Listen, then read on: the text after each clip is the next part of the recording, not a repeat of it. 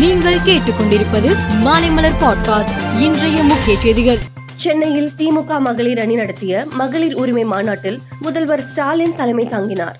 அப்போது அவர் பேசுகையில் இந்தியா கூட்டணியின் மகளிர் தலைமைகள் இந்த மாநாட்டில் பங்கேற்றுள்ளனர். பாஜகவை முற்றிலுமாக வீழ்த்த வேண்டும். உண்மையான அக்கறையுடன் மகளிர் ஒதுக்கீடு மசோதா கொண்டு வரப்படவில்லை இரண்டாயிரத்தி இருபத்தி நான்குக்கு பிறகு பாஜகவின் ஆட்சி இருக்காது என்றார். சென்னையில் திமுக மகளிர் அணி நடத்திய மகளிர் உரிமை மாநாட்டில் காங்கிரஸ் கட்சியின் முன்னாள் தலைவர் சோனியா காந்தி பங்கேற்றார். அப்போது அவர் பேசுகையில் மாநில சமத்துவத்துக்காக குரல் கொடுத்தவர் கருணாநிதி.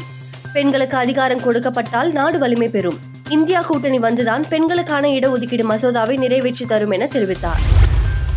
காவிரி விவகாரம் தொடர்பாக வரும் பதினாறாம் தேதி உண்ணாவிரத போராட்டம் நடத்தப்பட உள்ளதாக தமிழக பாஜக தலைவர் அண்ணாமலை அறிவித்திருந்தார். இந்நிலையில் காவிரியில் குறைந்த அளவு தண்ணீர் திறக்கப்பட்டு வருவதால் உண்ணாவிரத போராட்டம் தற்காலிகமாக ஒத்திவைக்கப்படுகிறது என அறிவித்துள்ளார். இஸ்ரேலில் சிக்கியுள்ள இந்தியர்களை தாய்நாட்டுக்கு பத்திரமாக அழைத்து வருவதற்காக ஆபரேஷன் அஜய் என்ற திட்டத்தை மத்திய அரசு அறிவித்திருந்தது. அதன்படி இஸ்ரேல் நாட்டில் சிக்கி தவித்த நானூற்றி நாற்பத்தி ஏழு பேர் இந்தியா வந்துள்ளனர். இந்நிலையில் இஸ்ரேலில் இருந்து மூன்றாவது கட்டமாக நூற்றி தொண்ணூத்தி ஏழு இந்தியர்களும் நான்காவது கட்டமாக இருநூற்றி எழுபத்தி நான்கு இந்தியர்களும் இன்று காலை டெல்லி வந்தடைந்தனர். நவராத்திரி பண்டிகையை முன்னிட்டு நாட்டின் கலாச்சாரம் மற்றும் பன்முகத்தன்மையை எடுத்துரைக்கும் விதமாக பிரபல பாலிவுட் பாடகி துவனி பனுஷாலி பாடிய கார்போ என்ற பாடல் ஆல்பம் வெளியாகியுள்ளது. இந்த பாடலுக்கான வரிகளை குஜராத்தி மொழியில் பிரதமர் மோடி எழுதியுள்ளார். இந்த பாடல் யூடியூப் தளத்தில் வெளியாகி நல்ல வரவேற்பை பெற்று வருகிறது. இஸ்ரேல் ஹமாஸ் இடையிலான போர் தொடர்ந்து தீவிரமடைந்து வருகிறது. இஸ்ரேலின் இடைவிடாத தாக்குதல்களால் காசா நகரம் உருக்குலைந்து வருகிறது.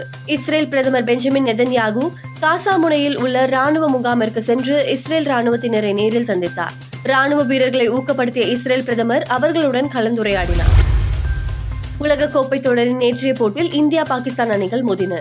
முதலில் ஆடிய பாகிஸ்தான் பாபர் அசாம் அரை சதத்தால் நூற்றி தொண்ணூத்தி ஒரு ரன்களுக்கு ஆல் அவுட் ஆனது. தொடர்ந்து ஆடிய இந்தியா ரோஹித் சர்மா அதிரடியால் முப்பது புள்ளி மூன்று ஓவரில் மூன்று விக்கெட் இழப்புக்கு நூற்றி தொண்ணூற்றி இரண்டு ரன்கள் எடுத்தது. இதன் மூலம் ஏழு விக்கெட் வித்தியாசத்தில் இந்தியா அபார வெற்றி பெற்றது. பாகிஸ்தானுக்கு எதிரான போட்டியில் இந்திய கேப்டன் ரோஹித் சர்மா அறுபத்தி மூன்று பந்துகளில் எண்பத்தி ஆறு ரன்கள் குவித்து ஆட்டமிழந்தார். இதில் ஆறு பவுண்டரி ஆறு சிக்சர்கள் அடங்கும். இந்த போட்டியில் ஆறு சிக்சர்கள் விளாசியதன் மூலம் ரோஹித் சர்மா புதிய சாதனையை படைத்துள்ளார்.